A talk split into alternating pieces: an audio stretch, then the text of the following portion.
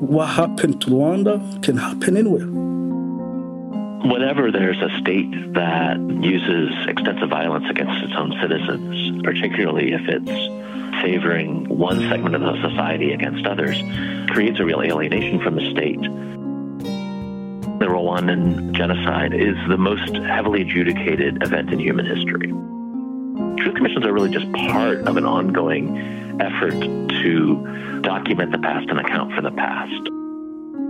There was a term within the Kinyarwanda language that had the same root as when you reset a broken bone. And so there was a concept within Rwandan culture of reconciliation, of, of putting together things that have been broken.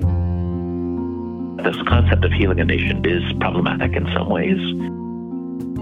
Transitional justice tries to heal states, but once states are broken, it's a hard process and you can never fully heal. I'm Dan of Primary Source, and this is What Teachers Need to Know Africa Edition, the podcast that explores current events, history, and culture with an eye towards the complexity and humanity found across this vibrant and diverse continent. The creation of this podcast was made possible through support and collaboration with the African Study Center at Boston University. Will the 20th century be most remembered for its mass atrocities? These are the opening words to Between Vengeance and Forgiveness, written by the legal scholar, professor, and former dean of Harvard Law School, Martha Minow. Professor Minow concludes that genocide, violence, and persecution seen around the world during the century are in fact and tragically even, commonplace throughout history. The 20th century in this regard was not unique. What was unusual is what she calls the invention of new and distinctive legal forms of response. Across the globe throughout the latter half of the 20th century and into the 21st, societies as politically and culturally diverse as Ghana, Argentina, Sierra Leone, Namibia, South Africa, Rwanda, and beyond have responded to dictatorship, state sanctioned violence, civil war, racial subjugation, and genocide with these newly invented and distinctive legal procedures. In the wake of collective trauma, these and many other societies have been forced to confront the pain and sorrow, the dysfunction and despair, brought on by large scale persecution and victimization. And in the aftermath of such events, these societies, their politicians, their legal institutions, and their public have had to answer existential questions, seemingly unanswerable questions. Questions like How do we find justice? What even is justice? How do we remember our recent traumatic past? How can we hmm. heal? Can we ever really heal? Within these questions are universal human dilemmas playing out within the context of particular times and places, according to the realities of distinct cultures and histories. These dilemmas are about accountability, punishment, reconciliation, and truth. Each society forced to confront these questions and dilemmas in their own way has developed legal tools and processes meant to promote truth, reconciliation, healing, and remembrance. They've been crafted to avoid vengeance, retribution, suspicion, and unending fear. We're going to take a look at two African societies and the legal and cultural responses that emerged as they attempted to transition from states of subjugation and violence and move towards something different. We'll look to South Africa and its post apartheid campaign for truth and reconciliation. We'll also examine the ways Rwanda emerged from its genocide through its own attempts at justice and accountability. Both of these countries, South Africa and Rwanda, present us with the possibilities and limitations of repair. They remind us that legal processes may be innovative and instructive, but that they are never actually panaceas capable of resolving all societal issues. And as we explore these two distinctive contexts for seeking truth, justice, and attempts at reconciliation, we'll encounter questions that are germane for other contexts, including the United States, where legacies and ongoing realities of inequality, oppression, and violence continue to require legal and cultural attempts at healing and remembrance. Let's start this exploration by learning about the emergence of the innovative legal processes described by Martha Minow before looking specifically at South Africa and Rwanda. We'll start by hearing from Professor Timothy Longman. I'm Tim Longman, and I teach uh, political science and international relations at Boston University. My research specialization is on Africa. I worked in Rwanda quite a bit, I was there just before the genocide against the Tutsi in 1994, and then I went back as the head of the Human Rights Watch office there in 1995 and 1996. In the aftermath of the Second World War, when people began to learn about the Holocaust and the atrocities there, there was a push to promote some form of justice. Uh, the idea is that basically, if you don't do anything when you have things like the Holocaust take place, then things like that will happen again. So there was uh, initial talk about using courts to hold people who committed atrocities accountable. And then the Cold War came along, and so that got kind of put on a shelf for a couple of decades. But beginning in the 1990s, there was a, a push again to think about accountability. But along with that focus on justice, there were cases where people began to say, well, there are other values that we need to rebuild after mass atrocity or authoritarian regimes. So, out of those two things, trials and truth commissions, there's been a lot of discussion about promoting truth and reconciliation and justice as means for societies that have experienced trauma to begin to overcome that trauma this idea that you are trying to heal a society that's been broken, but also trying to bring back together individuals who have been broken from one another and to repair broken relationships, broken trust in government, a variety of things of that sort. But it's a complicated concept. But that concept of needing to rebuild societies after they've been ruptured is sort of at the core of, of what we usually mean by reconciliation. There's an area that's emerged really since the 1990s that we call transitional justice where we think about what needs to happen for societies to rebuild after experiences of mass atrocities or authoritarian rule. It started with this idea of putting people on trial, but there's a range of options that have been used. And so we think about various ways that societies can reckon with their pasts. One of the key ideas is an idea of accountability. And so we have a lot of different mechanisms for uh, accountability. There's judicial accountability, where you put individuals on trial for atrocities, but there are other forms because often, you know, the individuals are part of a system or a society that has been involved in supporting authoritarian rule, and just putting individuals on trials doesn't always get at that. So there are a variety of mechanisms that have been used to try to think about looking at the past and accounting for the past. Truth commissions are a means where you focus on trying to get at some sort of reliable record of the past that helps to create a sense of collective memory. That is, you get everybody in the society to come together and say, yes, this is really what happened.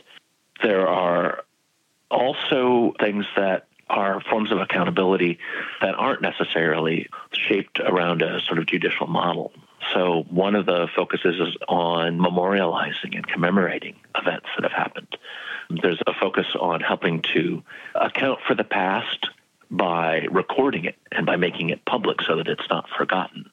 And that also helps to create a collective memory. At the root of it all really is this concept of accountability, accounting for the past, accounting for past atrocities, which you know can involve justice, it can involve truth telling, it can involve shaping memory. Most scholars these days assume that the best response is probably some mix of these that there's no single tool. What exactly emerges from the work of truth commissions?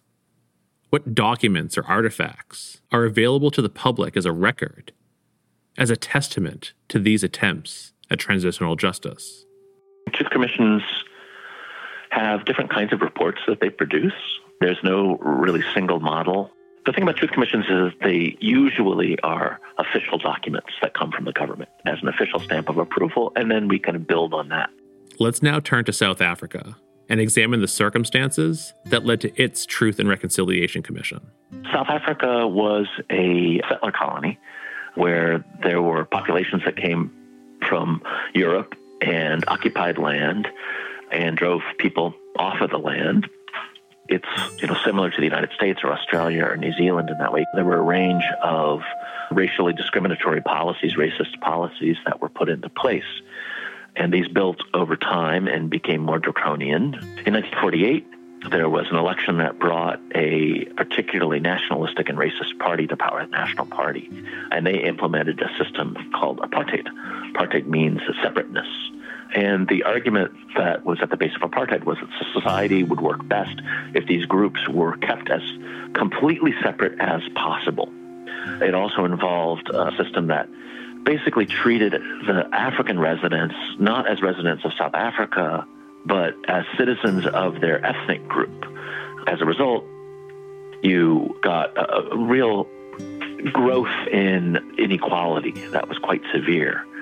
The apartheid state provided a subsidized existence for all whites so that they lived well in large houses in a style that's very much like people do in Europe or the United States. Whereas blacks were paid very poorly, had limited opportunities, given poor education, and pushed into the worst land and the worst territory where they had inadequate housing and often didn't have electricity or water or other things. This was by design because the wealth of the white population was built upon the impoverishment of the black population. And in order to enforce this, it took a lot of violence. Anybody who objected to the apartheid laws could be arrested, tortured, and often killed. Much of it was done in secret, much of it was done to instill terror in people. People often didn't know what had happened to their father or their son or their sister who was taken away at night or picked up on a street and never heard from again. In 1976, there was a protest against reforms to the school system for blacks that the black population objected to, and school children went on strike. The government troops opened fire on school children and a number were killed. And that really marked the beginning of the end for apartheid because after that, rather than just accepting the crackdown on the part of the governments, protests spread everywhere. Just how did apartheid come to an end in South Africa? What did the end of legal racial segregation, discrimination, and injustice mean for the country as it attempted to address these historical wrongdoings and emerge anew? South Africa had a transition and that was a negotiated transition. So even though the African National Congress had an armed wing, there was never much of a civil war in South Africa. Part of that agreement from the National Party, they said basically they were not going to turn over power if they would be thrown in jail for having enforced apartheid. And so the agreement that was put into place was that there would not be judicial accountability. And that's really where the Truth and Reconciliation Commission came out of. In April of 1994, elections were held. There were multi party elections that uh, inaugurated a new political system, and Nelson Mandela, the head of the ANC, then became the president of South Africa. Simply holding an election doesn't wipe away that legacy. There's an alienation from the state that takes a long time to rebuild. If elections alone could not resolve people's alienation, what did that mean for the goals and aspirations of the Truth and Reconciliation Commission? The Parliament passed a law creating the Truth and Reconciliation Commission. And it was very intentionally designed to try to heal the nation. The idea behind the TRC was that violence related to the struggle for and against apartheid would be put on the table and exposed, and therefore everybody would know what had happened. It was uh, adopted by the parliament. And so it has a certain weight and gravitas that suggests this is national policy. The commission itself was set up to represent all the different parts of society. There were mixed race colored representatives, and then the cases that they dealt with really ranged. The vast majority were cases of state sponsored violence. What the TRC required for people to get amnesty so they wouldn't be put on trial was an open confession. People needed to come forward and tell fully about what they did. The South African version, you know, involved public hearings that got a lot of publicity. There was a lot of television coverage, and they produced five long reports that were documenting what happened. But even with those reports, there were things that were left out. The very lengthy TRC report from South Africa really focused on individual violations and didn't do as good a job of looking at sort of systemic problems. One of the main goals with the Truth and Reconciliation Commission, though, was to help inform the white population about what happened in South Africa. because many of the whites, because there was such segregation, they never saw the brutality of apartheid. They didn't go into the townships. They didn't see people being arrested. They didn't see people being tortured. And so, one thing that the Truth and Reconciliation Commission tried to show was that, in fact, apartheid was brutal. It was not a nice system meant to promote African well being. In fact, it was quite the opposite. Sometimes the idea of these transitional justice things is to help spread knowledge that people don't have so that you can then move forward with a common understanding of the past. Did the TRC succeed in accomplishing all of its intended goals? Was this commission enough to heal all the wounds of apartheid in South Africa? When we talk about transitional justice, the whole focus really is on thinking about what is it that societies need to do to overcome the past. One of the realities is that people who have experienced violence at the hands of the state, whose family members have been killed, or who've themselves been tortured, or who've had their education cut short, or have been put into inadequate housing because of this, they need to confront the past in some ways. I mean, there's an idea that people carry trauma with them. And in order to overcome trauma, you have to provide some healing. I'm skeptical about just how much healing can do. There are absolutely limits to the degree to which you can repair damage. When uh, your family members are killed, you, you can't bring them back to life. The best you can do is get some comfort that justice has been served and that perhaps there's some compensation that can help you rebuild your life. It's hard to overcome this past because the violence that people experience damages them as individuals and damages their society and their social relations. We try to use tools like the Truth and Reconciliation Commission to overcome that, but there are limits to what it can do. One of the failings of the TRC was because it focused on individual perpetrators. It didn't focus on the system. And so most white families could say, well, thank God my family wasn't involved in the police services. What terrible things those awful people did they didn't really necessarily come to think that, oh, this was done in my name and my prosperous lifestyle is built on that. Not all legal campaigns following enormous societal trauma take the same shape.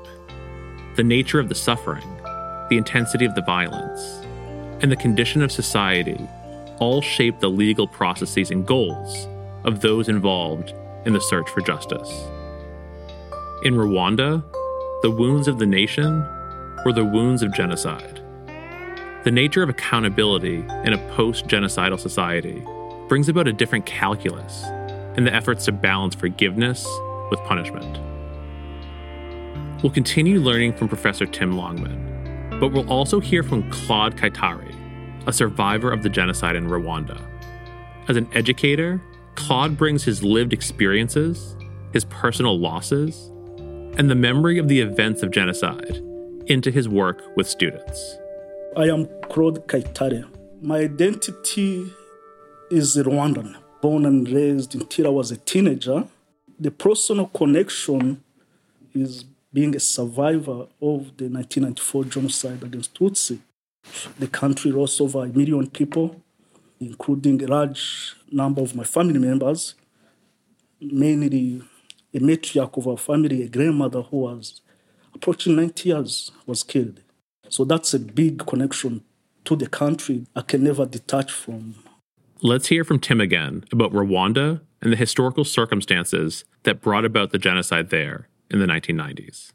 Rwanda has two major ethnic groups the Hutu, who are estimated to make about 85% of the population, and the Tutsi, who are about 15%. Pre colonial period, the Tutsi had more political power they weren't really ethnic groups in the way we traditionally think of them because they spoke the same language, they lived in integrated communities, they just had different social roles. We think that Tutsi sort of meant leader or somebody with clients, and Hutu meant a follower or somebody who was a client. When Europeans came in, Germans first and then Belgians after the First World War, they came into Rwanda with the ideas about race that were very popular at that time, social Darwinism that assumed that all the populations of the world could be divided into groups that had clear boundaries and that were ranked hierarchically. They uh, assumed that the Tutsi, who they saw as ruling the country, were a superior group these ideas of the Europeans that were not based on fact in any way became reality through policy. And the result of colonialism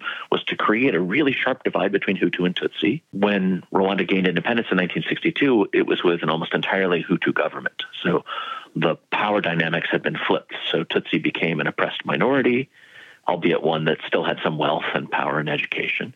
But the Hutu took over all political power. Ethnic tensions remained within Rwanda, but in 1990, a democracy movement emerged within Rwanda, as it did in many African countries. Dictator who'd been in power since 1973 uh, had worn out his welcome, and people wanted change, and so there were a number of people who began to push for this.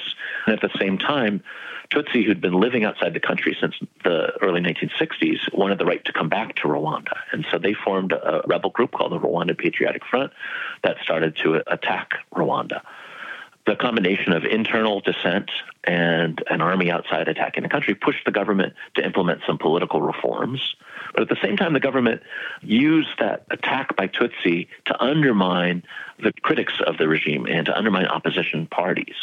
And so they began to use a lot of anti Tutsi rhetoric and said, if there's poverty in the country, if there are problems, it's because of the Tutsi. And they've got this army that wants to come back and attack you and reinstate the kind of colonialism that they had in place before. On April 6, 1994, the president for Rwanda, uh, Juvenal Habyarimana, was shot down as he was coming back into Kigali. And that served as a spark for his supporters to launch an attack on people who opposed them. They had lists of opposition politicians to kill, of civil society activists, human rights activists, journalists, and others, and then also prominent Tutsi to kill. And so for several days, they focused on that. And the world sort of reacted by saying, oh, look at these savage Africans and what they're doing again. As a result, the government knew that it could get away with it. And so they expanded the violence. And they saw Tutsi as a threat to their regime. They expanded the violence to focus on Tutsi throughout the country. And it became a genocide where the intent really was to wipe out the Tutsi once and for all so that they could never try to fight their way back to power. We estimate that about 75 to 80% of the Tutsi population was killed in this violence somewhere from 500,000 to 600 to 700,000 people was killed. We don't know the exact number. It's, you know, because of the chaos. But in the end, the people who carried out the genocide failed in their efforts to secure their power. The Rwanda Patriotic Front renewed its attack on the country and ultimately took complete control in July of 1994 and drove the genocidal regime out of the country, along with a large portion of the population who went into exile. Since 1994, Rwanda has been governed by the Rwanda Patriotic Front, which was this largely Tutsi rebel group that fought its way to power. How did the attempts at justice in Rwanda after the genocide take shape? How did this differ from what transpired in South Africa? In contrast to South Africa, where you had a negotiated settlement, in Rwanda, you had complete victory by the Rwanda Patriotic Front. They were able to set the terms for accountability and argued that you know this was a genocide, it was terrible, and therefore people have to be held accountable. They really opted for maximal justice. They started with arresting lots and lots of people under accusations of genocide participation. There was a process of trials that was going along very slowly. It was estimated that it would take over 100 years to try everyone. They decided they needed some alternative. So they reached back into the Rwandan past to look at something called gacaca, which was a traditional dispute resolution mechanism that was done at the local level. So they adapted that. They elected local non professional people in the community to create courts that would then hear genocide cases. There were tens of thousands of Gacaca judges.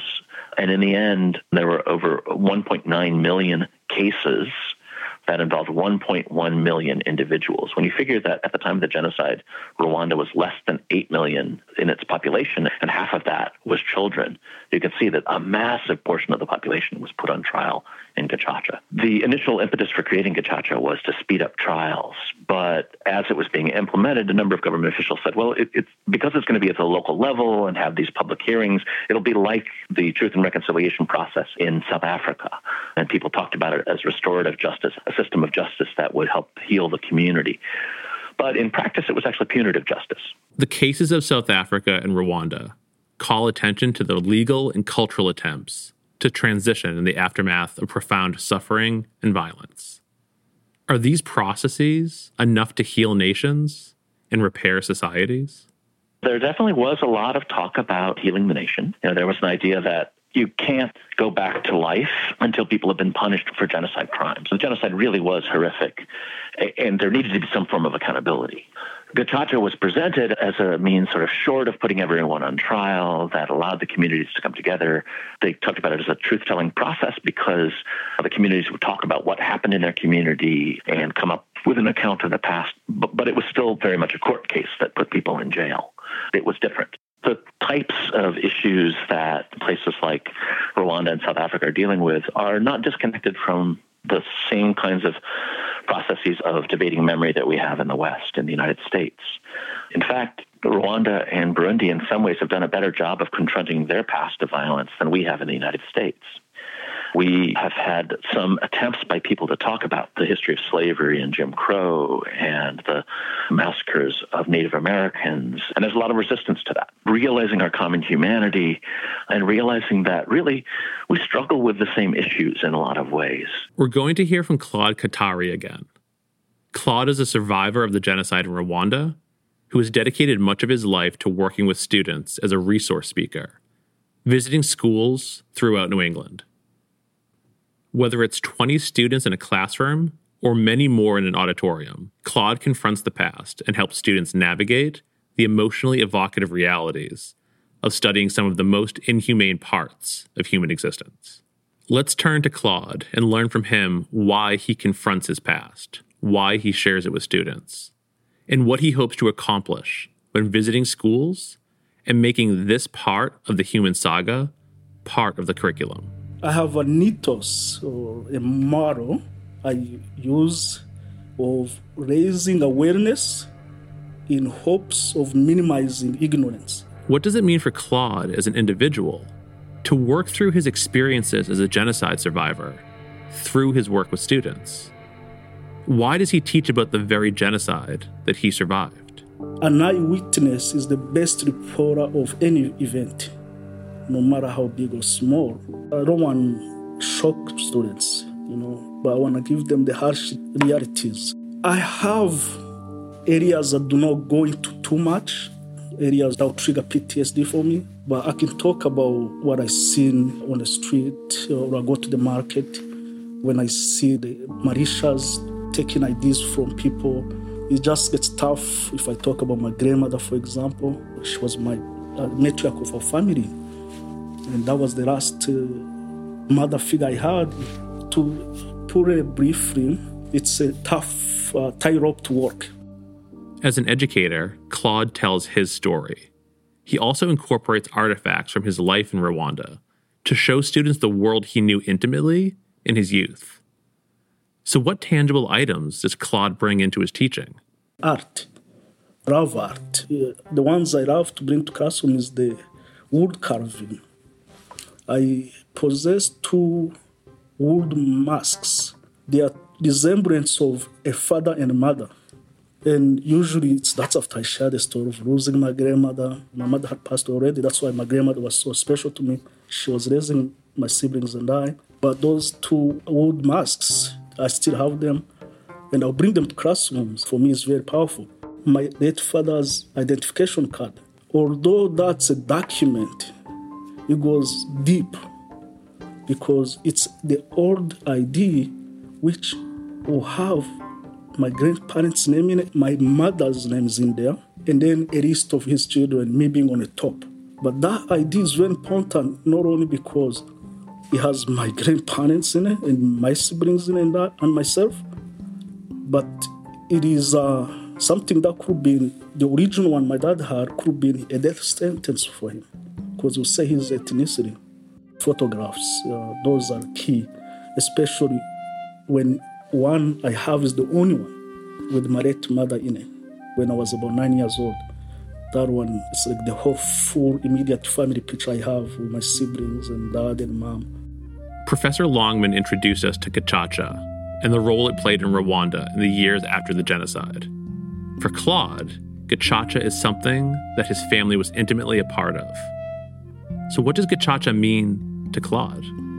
After the genocide against the Tutsi, Rwanda had so many perpetrators in prisons. Gacaca really meaning judging in front of the yard, like in the grass. And then the elders do the judging. They are wise people, they are elders. This connection to me is very strong because my father became a church judge.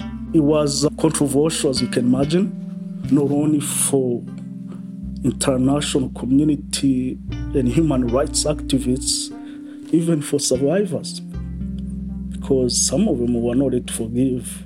But the Gacaca one helped with the reconciliation. Seeing the, the, that traditional court, how it worked, it gave me some type of uh, relief. Created some type of trust in the community again. Not 100%, not even 50%, I don't think, but from zero, even if it was 2%, I think it was better. When visiting schools, Claude brings his eyewitness account of genocide into classrooms. In recent years, he's participated in student trips to Rwanda. What does it mean for him to travel with students and to be part of this type of pedagogical experience of remembering such a traumatic past? What it does is um, shows them my experience firsthand. We will go to memorial sites where there's cemetery there. The big one is in Kigali, the capital of Rwanda. It's called Kigali Genocide Memorial Center, where a quarter of a million victims are buried there. And I'll see my family last name on the wall of the deceased. The last name will invoke something. That's my uncle, aunties, cousins. So for the students though coming from Massachusetts, some of these students have never left New England, let alone been to Africa. Majority were going to a foreign land, so they could see my perspective better it's very impactful to do that kind of travel. For students, I know they took out uh, more by going to Rwanda. Claude has been working with students for years now. So, what does he see as the long term influence that he's had on students who have heard him tell his story? You have a choice of being an upstander, of uh, for the defenseless, which my people were, to be able to be an upstander for the marginalized people. I get the joy and hope from that, mostly hope that hopefully the students they can be an upstander. I think that's the key one. As a human in general, I don't even have to be in the classroom to advocate for that, of standing up for your fellow mankind. So that gives me hope. The high school kids I talk to, they are human rights activists, doctors, and educators. One of them remember me telling them to be an upstander, uh, I feel satisfied. I feel like I've done something that fulfills my ethos. Ethos. Claude holds on to a personal ethos as an educator. For countries seeking transitional justice, they're also adhering to a certain ethos. To varying degrees, they succeed and struggle through the tumultuous process of healing without inflicting new pain, remembering without preventing society from moving forward towards a healthier tomorrow, and exacting justice without resorting to vengeance. South Africa and Rwanda are two examples of society that have used politics, law, and public proceedings to chart a path forward. They're two examples of the inability to fully account for and address all of a society's pain, grievances, and problems through commissions and trials alone. Yet they provide concrete pathways and frameworks for societies, such as our own, with unaddressed legacies of violence and oppression. Despite and because of their possibilities and problems, they provide a starting point for teachers and students alike who are grappling with questions of memory, justice, and the actions and behaviors of those who harness their civic agency to address the wrongs of yesterday for an improved tomorrow. That's it for today's episode. What Teachers Need to Know Africa Edition is a production of Primary Source, an education nonprofit dedicated to bringing the world into classrooms through professional development and curriculum. To learn more about Primary Source and to explore our podcasts and our other resources further, visit www.primarysource.org. Thanks to the African Studies Center at Boston University whose support and collaboration made the creation of this podcast possible. To learn more about the center, visit www.bu.edu/africa. And to learn more about the center's Teaching Africa outreach program, visit www.bu.edu/africa/outreach. I'm Dan from Primary Source. Thanks again for listening.